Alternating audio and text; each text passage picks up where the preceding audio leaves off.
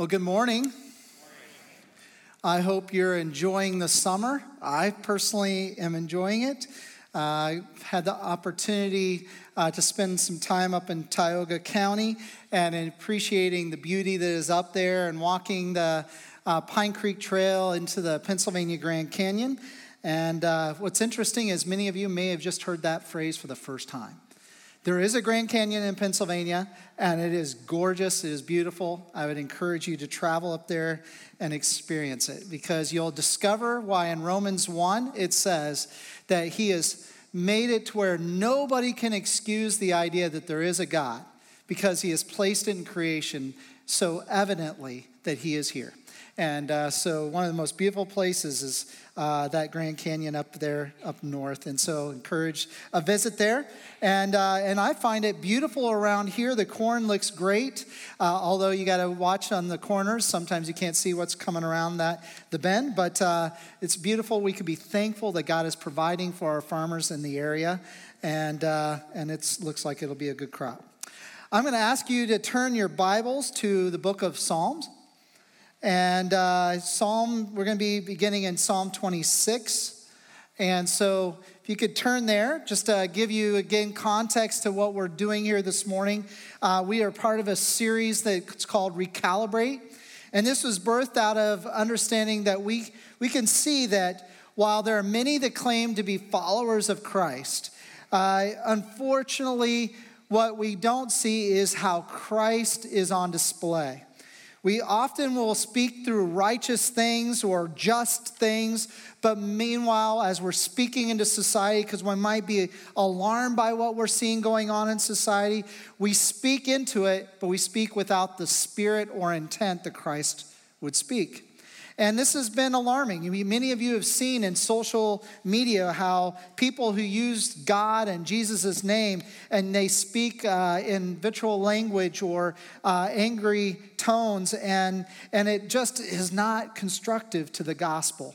And yet, those things are important to be said, but spe- said with a motive of loving and seeking the heart uh, to be able to draw the heart to Jesus, and doing so in a spirit that reflects the Spirit of Christ.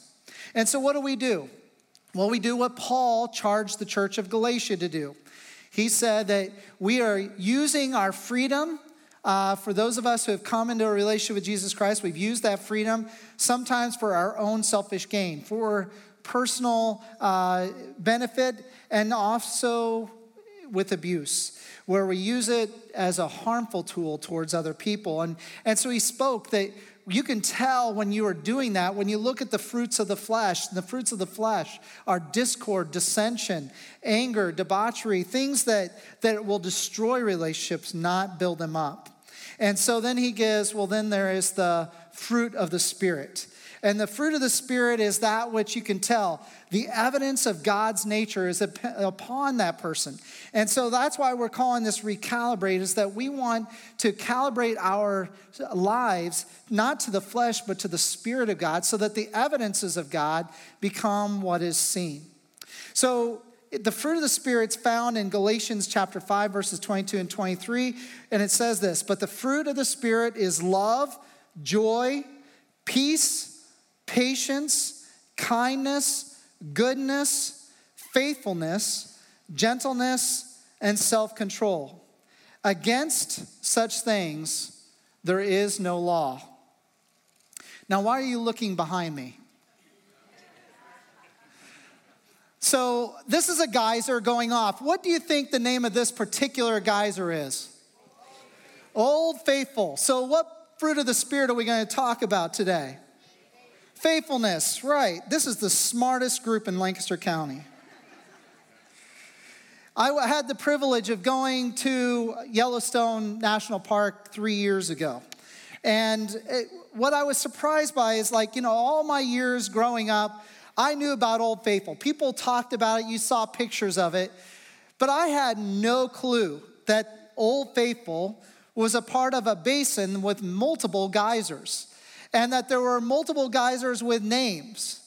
And so when we visited there, we're walking this area and and there's a little bit of information about the geyser you're standing near and and it tells you that how often it goes off and how high it shoots water into the air. Uh, but you know, none of them are known except for Old Faithful. And the reason why Old Faithful is known is because this one operates almost like a clock. It's not quite fixed, but they know that within pretty much a 10 minute window of time as to when it will go off. And so when you show up at the park, they'll say the next uh, blast of water coming out of that geyser will be at a particular time between this time and this time, and it, usually about a 10 minute window. So we arrive there, we see the 10 minute window, we've got some time. So we began to walk around this geyser basin, and actually, several geysers went off while we were there. But I was very fascinated by this one geyser that, that hasn't gone off in you know, almost 50 years, and they say that when it shoots, it goes off higher than any other. And so I was very fascinated by that one, and ironically, that geyser went off like two weeks after we were there. And it hadn't gone off since 1960 something, and it went off several times in the year 2019. So who knew, right? But Old Faithful, the reason why it gets it is because it is static, it is constant, it is reliable, it is trustworthy, that it will indeed go off almost hourly, it, and, and it can pretty much tell within a few minutes when it will go off. And so people are fascinated by something that is that constant and consistent that you can trust in, that it gets visited by people from all over the world. Well, the term faithful has that meaning. I mean, when we use it, we might use it as something that is reliable or constant. You can count on it. You might even marvel at somebody that, that you would say is just shown trustworthiness over their lifetime. But think about how you can define faithfulness more by its opposite. You know, in the sense of unfaithful. When you think about somebody who is unfaithful, you think, it's a person that didn't fulfill expectations. You cannot count on them. They didn't uh, support the, the relational vows that they took on. They no longer can be trusted. They're no longer sought out.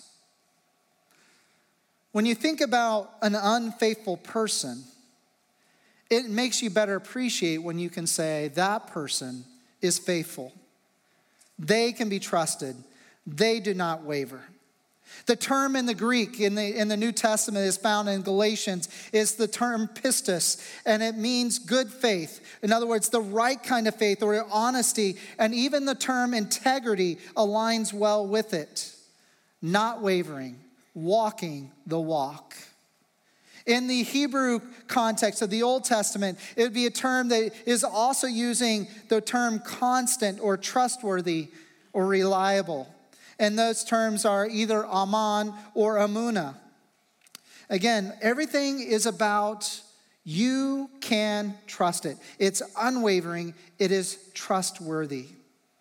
So when God says, I see that my people are ones that live out with love, joy, peace, patience, kindness, faithfulness, gentleness, and self control. That faithfulness, peace, is an aspect about God that is often missing in his people that bear his name.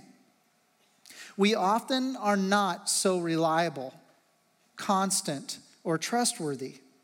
But yet, this is not to be the case. God calls us into relationship with Him that as the Spirit does His work in us, we should be known as faithful people that do not violate our relational vows, do not uh, go uh, let expectations go unfulfilled, that we are trustworthy, we don't break relationships, and because of that, people should seek us out.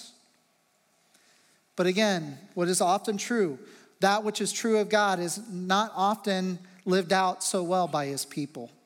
And yet we're called into that level of godliness to live as he would live by the power of the Spirit in us. So, to best appreciate this term, we're going to go on a biblical journey. I can't point to one text as it's the entirety of Scripture that, that bears witness to the faithfulness of God that we are then ascribing to to say, Lord, let that be more true of me. And so we're going to begin in Psalm and we're going to discover that God is the standard of constant reliability and trustworthiness. You'll see throughout the Old Testament, especially as we read uh, from David and Solomon this morning, that God is the standard of constant reliability and trustworthiness. Beginning in verse 3 of Psalm 26 says, For I have also been mindful of your unfailing love and have lived in reliance on your faithfulness. This is David talking after he's just said to the Lord, Test me, Lord, try me, examine my heart, and, and know my mind. And he says, For I have been mindful of your unfailing love and have lived in reliance on your faithfulness, God. Now, what you're going to see this morning in the text that we read is that love and faithfulness go hand in hand. In fact, they're, they're hitched together multiple times in the Psalm, in the Proverbs, and again, even in the New Testament. It is a, a partnership that where there is love and motivation, there is faithfulness in how it is applied among other people. So, in this, you see that David is speaking that, listen, if you test me, God, you're gonna know and see that I am mindful of your love and I rely upon your faithfulness. Later in this message, we are going to look and see an example of how this is true of David. That he was indeed mindful that of God's love and was fully relying upon the trustworthiness or the faithfulness of God. He also writes, though, before we get to that story, in Psalm 36, verse 5. So just turn over a few pages. David is again writing. And he says, Your love, Lord, verse 5, your love, Lord, reaches to the heavens, and your faithfulness to the skies. We sing a song that mentions that phrase.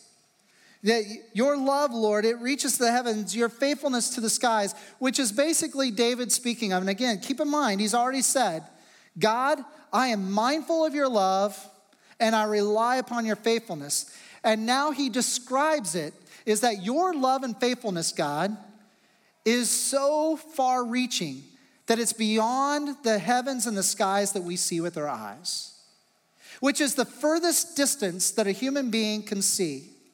Is that God's love and faithfulness is beyond anything that a human being could reach.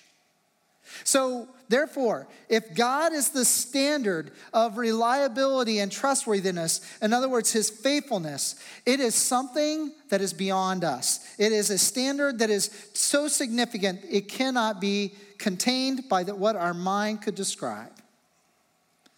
Which then causes David to say this in Psalm 40. So, just a couple more chapters to the right. In Psalm 40, verse 10, he goes, I do not hide your righteousness, God, in my heart. I speak of your faithfulness and your saving help. I do not conceal your love and your faithfulness from the great assembly. So, what does David do? He says, God, I am mindful of your love. I rely upon your trustworthiness, your faithfulness, your constant. And I recognize that it's beyond anything I can conceive. But I will not fail to share it with another. He will not withhold it from the assembly. In fact, when he would gather the people, he would speak of the love and faithfulness of God, not the accounts of, look what I've done in battle for Israel, look what I've done for you, look at how you should honor me. No, David said, when there is a gathering of the great assembly, I will speak of the love and faithfulness of God. Because that's where I rely. That's what I trust in, is in Him. And so he was not going to withhold it from those that were around him. So then it makes a lot of sense that if this is how David felt about the love and faithfulness of God, that he would pass on these truths to his son, Solomon. And Solomon, we know that when he was given the kingdom, he prayed to God, saying, God, I, I need wisdom. I need wisdom on how to lead this nation. And God granted him wisdom that was beyond the wisdom of any man prior to him and after, according to Scripture. And then we get to read snapshots of what Solomon was processing through when he was writing down some of his wisdom literature. And so, in this, you can tell in the Proverbs that, that David had a profound impact on his son Solomon because you see love and faithfulness written multiple times in the book of Proverbs. And each time it was, was reflecting off of this is who God is, and it needs to be applied in my life. But I want to say that in all the wisdom of Solomon, there is a moment of clarity that is very prophetical that we're going to see in Proverbs chapter 16, verse 6. And this statement you will be held true. And you'd be thinking I would talk about a New Testament statement when I make this, this uh, phrase come true. It says, If not for God's love and faithfulness, the cross would never happen. And if I was to tell you that phrase and say that that came from the Old Testament, you'd be shocked. But it's true. If not for God's love and faithfulness, the cross would have never happened. And I get that from Solomon. Proverbs chapter 16, verse 6, and it says this through love and faithfulness, sin is atoned for. Through the fear of the Lord, evil is avoided.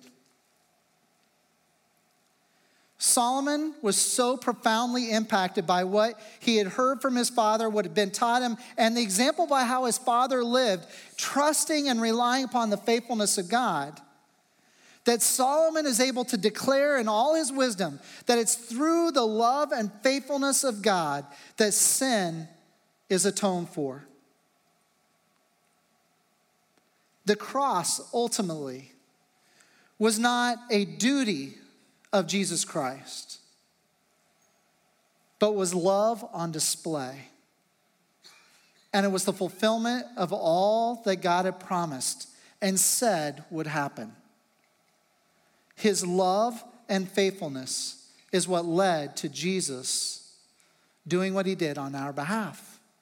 We know that it says it was because that God loved his creation, that he sent his son Jesus into the world and, and to die for us. And so love was the instigator, but it was the faithfulness to all the prophecies that he'd been telling to all those who had gone and lived throughout those Old Testament times that he said, I will make an atonement. There will be a payment that is final.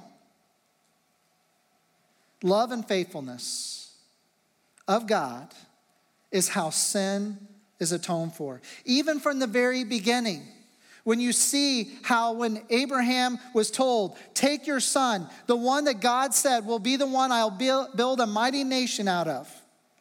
Take that son, take him to the hills of Moriah, and have him killed there, sacrificed out of your love for me. What did Abraham do? He went and he took his son, fulfilled it to the fullest degree because he trusted in the faithfulness of God.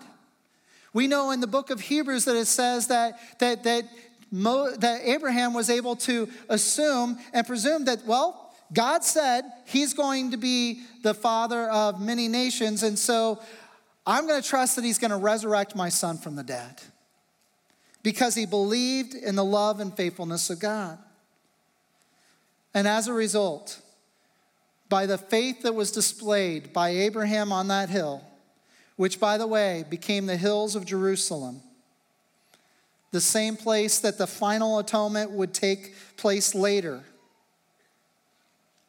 It was there that God provided a lamb. In fact, this case, a ram that was stuck with his horns in the bush. And so instead of killing Isaac, God provided out of his love and his faithfulness provided a means of atonement. And thus began the clear storyline that God's love and faithfulness was constant, even when the nation of Israel was unfaithful. God continued to be faithful. I am going to supply, and there will be an atonement. Which then leads me to say this our level of faithfulness does not determine God's level of faithfulness. Our level of faithfulness does not affect, determine, or in a negative way impact the faithfulness of God. I get that out of Romans chapter 3, verse 3, where it says, What if some were unfaithful? Will their unfaithfulness nullify God's faithfulness? And the answer is no, it will not. Our unfaithfulness might distort some people's view of God's faithfulness, but God, in, in sheer reality of His character, He will continue to be faithful, even when we're not. Just as there are husbands and wives that take on those vows at their, uh, on the day of their wedding ceremony, and one remains faithful and the other one becomes unfaithful. So too, God lives that out, where He continues to be faithful and continues to love on His bride, in spite of the bride, us, those who claim to be followers of Him by faith, even when we become faithless or unfaithful, God continues to be faithful because He loves us. He doesn't detach love at any point, even when we become so unloving. Now, I mentioned that David said, I will am one that is mindful of the love of God and I rely upon his faithfulness. That I would then bring an actual story into this where being faithful, according to David, being faithful is a reliance upon God for the outcomes of life. And you see this in David where he trusted in the faithfulness of God to provide for the outcomes. When David sometimes had opportunity to create the outcomes, he would withhold to make sure that God determined the outcomes. Case in point, we know, if you know the story of David at all, is that he was that shepherd that was anointed to become the next king. But there was already a king that God had despised, that God had already rejected, and that was King Saul. King Saul and David's relationship came into contact when David came and fought Goliath and, and was able to kill the giant. And, and, and as a result, uh, Saul brought him in and made him his armor bearer. David also became a spiritual advisor, if you will. When Saul would be troubled in spirit, he would bring David in, and David would play his harp and bring soothe, uh, soothing spirit to King Saul's troubled spirit. But as time grew on, David's influence grew, Saul's influence waned. Jealousy began to rise up. Word had come to his ears that Samuel, who had anointed him king, had now anointed David to be the replacement to King Saul. So none of Saul's family would actually be the ones that would be his successor. It was going to be a new family. You can only imagine how this hit the soul of Saul. God's blessing is being removed, and now he's chosen other. As time grew on, even though David was faithful to King Saul, Saul became enraged towards David and multiple times tried to kill David. David had to go on the run with some of his men. They went to this place south of Jerusalem and hid. Saul went after him. And I've been to this place. This is a quite a ravine where it's just beautiful and lush because there's water that runs down the bottom of it. But the hills along the side of it were dry and arid. And there are caves along the top. And David and his men were hiding in those caves. Well, Saul and his men went into this area, and knowing that this is the one, one of the few places you can find fresh water, maybe they can find David there. While they're looking, Saul needs to, to use the bathroom. It's the best term I can use. It's not found in scripture, but it does say that he went to relieve himself. So he goes into a cave to do this in privacy, not realizing that the very cave he chose was where David and his men were hiding. David was given the opportunity to kill his adversary. And his men are like, do it. This is your chance. The Lord has given you into has given Saul into your hand. But David refused to kill him. So what did he do? He goes up and cuts a piece of, of Saul's robe off. Saul leaves the cave not realizing that he'd just been under threat. Goes down to the deep valley below. And then he hears this yelling from the very cave that he had just left. And there's David holding the piece of his robe. David says this and yells The Lord rewards everyone for their righteousness and their faithfulness. The Lord delivered you into my hands today, but I would not lay a hand on the Lord's anointed. So, what's going on in this case? David clearly had the opportunity to kill Saul, but he chose not to. So, who was he relying upon to become the next king? He was relying upon God. He relied upon that God's word that's saying, You will become king. He trusted that God was going to make that happen, not for David to make it his own cause. God trusted in the character of God the love of God, and the faithfulness of God. And what came to fruition? Without David spilling blood, David became king. And he became king by God's way, not his own way. Even though David had the ability to win that day, he's like, This is God's job. I will let him bring it about. Which then makes sense that why David would say in the Psalms, the love and faithfulness of God is upon my mind, and I rely upon it daily. I rely upon it daily. Because if we rely upon the faithfulness of God, then we will not be as prone to mistake as many of us do when we try to help God out. Think about Abraham. Abraham wasn't always perfectly faithful.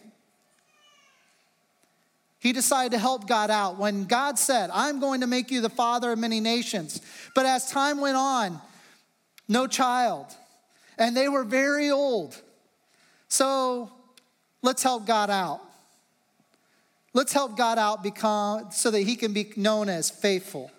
So he takes on a servant the servant to his wife, and takes her as his own.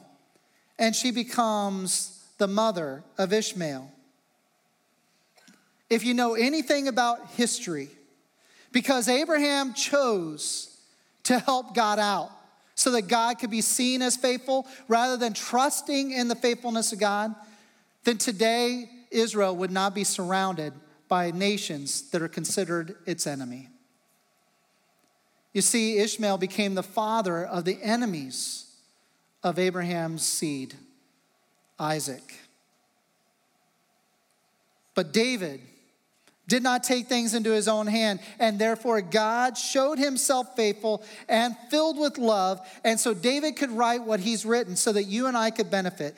Why should David withhold that information? That God is filled with love to the heavens and his and his uh, faithfulness is to the skies. I will not withhold that from the assembly. I will tell those uh, that come into my presence about God, because David had experienced what it means to rely truly upon the faithfulness and love of God.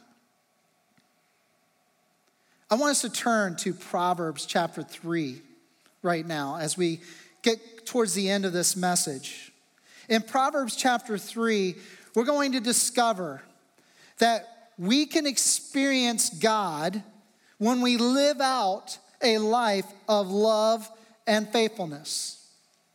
Let me say that again. We can experience God when we live out a life of love and faithfulness. Because if God is love and faithfulness, as David described, then what do we do when it says we are to walk by the Spirit and we become godly, as Peter said in 2 Peter 1, that we'll become like him in his character, therefore experiencing his love and faithfulness?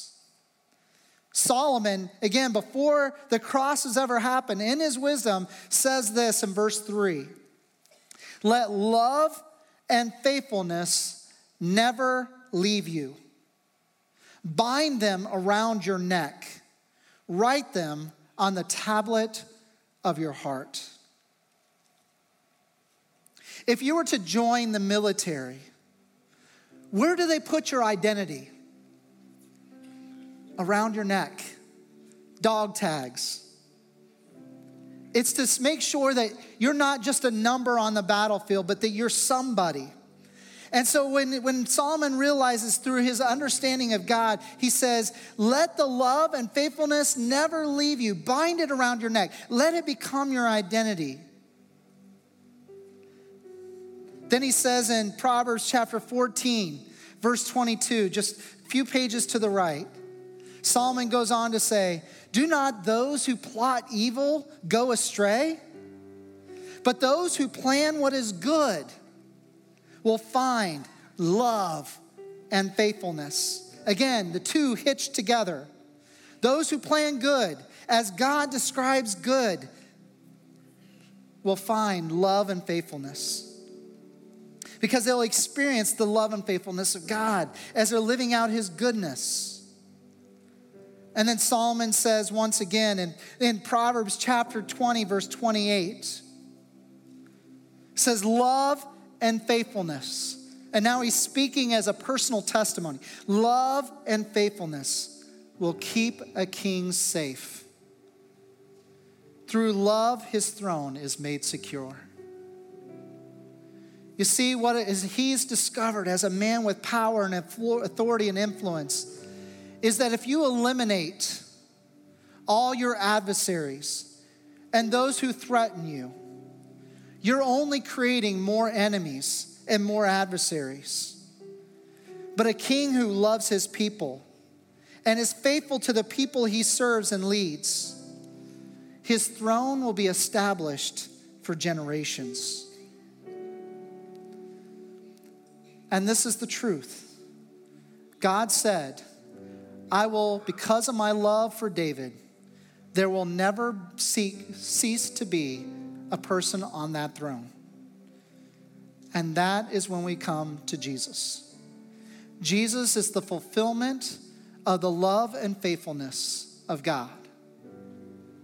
But it was given as an opportunity through the line of David because David was love, filled with love and faithfulness towards God.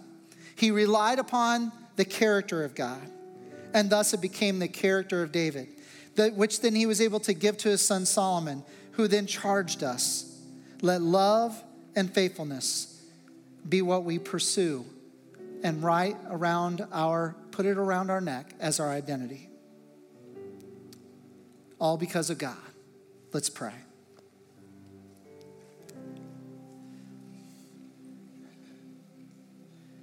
God, I recognize that you are faithful even when we're unfaithful.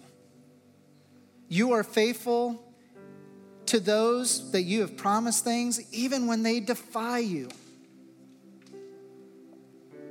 because you love them. Your love and faithfulness, as David wrote, is beyond our ability to see its ends. And we rely upon that. If we were to remove your faithfulness from the storyline of scriptures, we wouldn't worship with such confidence today. We wouldn't be able to declare with such absoluteness that you are worthy of our trust. But you are God, filled with the purest sense of love, with the highest commitment of faithfulness. So we will sing of you. And yes, as love and faithfulness are hitched together, we will also hitch our wagons to your spirit. So you can make those two things reality in our lives, that we become a loving and faithful people. So do that work in us now to your glory, especially as we sing of your faithfulness,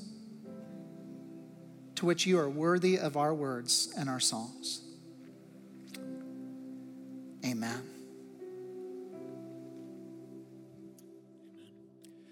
We're going to close out our service by singing of the confidence that we can have in God's faithfulness. In Hebrews 11, it talks about our faith, and it says, Faith is confidence in what we hope for and the assurance of what we cannot see. The most difficult times to rest in God's faithfulness are when we, we struggle to see, when we struggle to have confidence in what God has promised us. But His promise stands, and His faithfulness endures to all generations. Church, let's stand as we sing and put our hope in Him.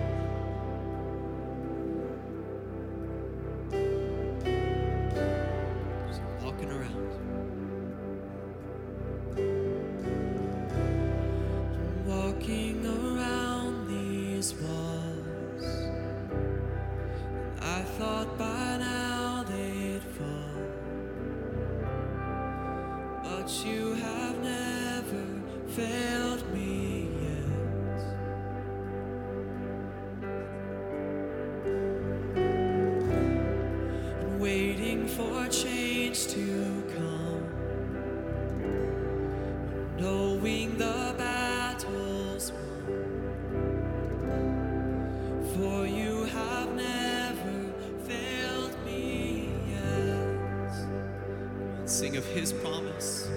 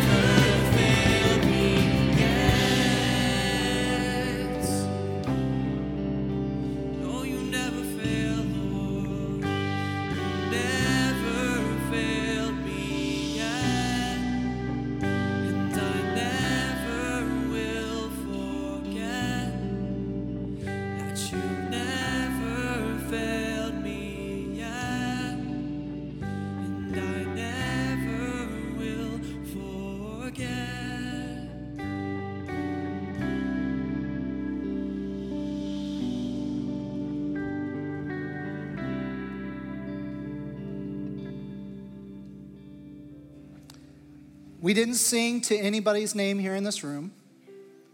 We didn't sing to about anybody that would be a leader of our great nation. We didn't sing about the great presidents of the past or the great emperors of the past. We sang about God, the Creator God, Yahweh. And we're singing it of His Son, Jesus, who is the embodiment of all that God intended for mankind to experience while in this body. That indeed, God is the one who is faithful. He is the one that is filled with love and faithfulness that we can sing about, we can honor, we can worship. So when you experience the unfaithfulness of others here on this earth, let's remember that is not God. Sometimes spiritual leaders fail, and people begin to think that God has failed them. That is not God. God is faithful. God is love. Do not let that which pains you, that which has caused you harm by the unfaithfulness of mankind, ever cause you to think that is a reflection of Him. It's because of Him that when we are broken and harmed and hurt or victimized, that we can then have hope because there is a God who cuts through all of that and whose character is different from anything we experience with humankind. So it's my prayer that you'll find healing today by realigning with the Spirit of God who desires for his divine nature to be experienced by us by his divine power. Because he knows we need and we are restored when there is genuine love and genuine faithfulness. If you would like to pray with someone this morning, there will be people in the encounter room that would be glad to spend some time praying with you. But receive this as a charge. If you're looking for faithfulness among mankind, you only found your, find yourself to be wanting. But when you run into somebody who's encountered God, whose divine faithfulness is being instilled in them, you'll begin to catch a glimpse of just how beautiful God's character is. And we're in need of it. So may the Lord see in us a growth of, of, of faithfulness in us, where John, in his account in 3 John 3, when he says, It gives me great joy when some believers came and testified about your faithfulness to the truth, telling how you continue to walk in it. So may John be able to write the same thing of us. It gives him joy as he hears the testimony of our faithfulness that we continue to walk as we've received from God Himself. Amen. You are dismissed.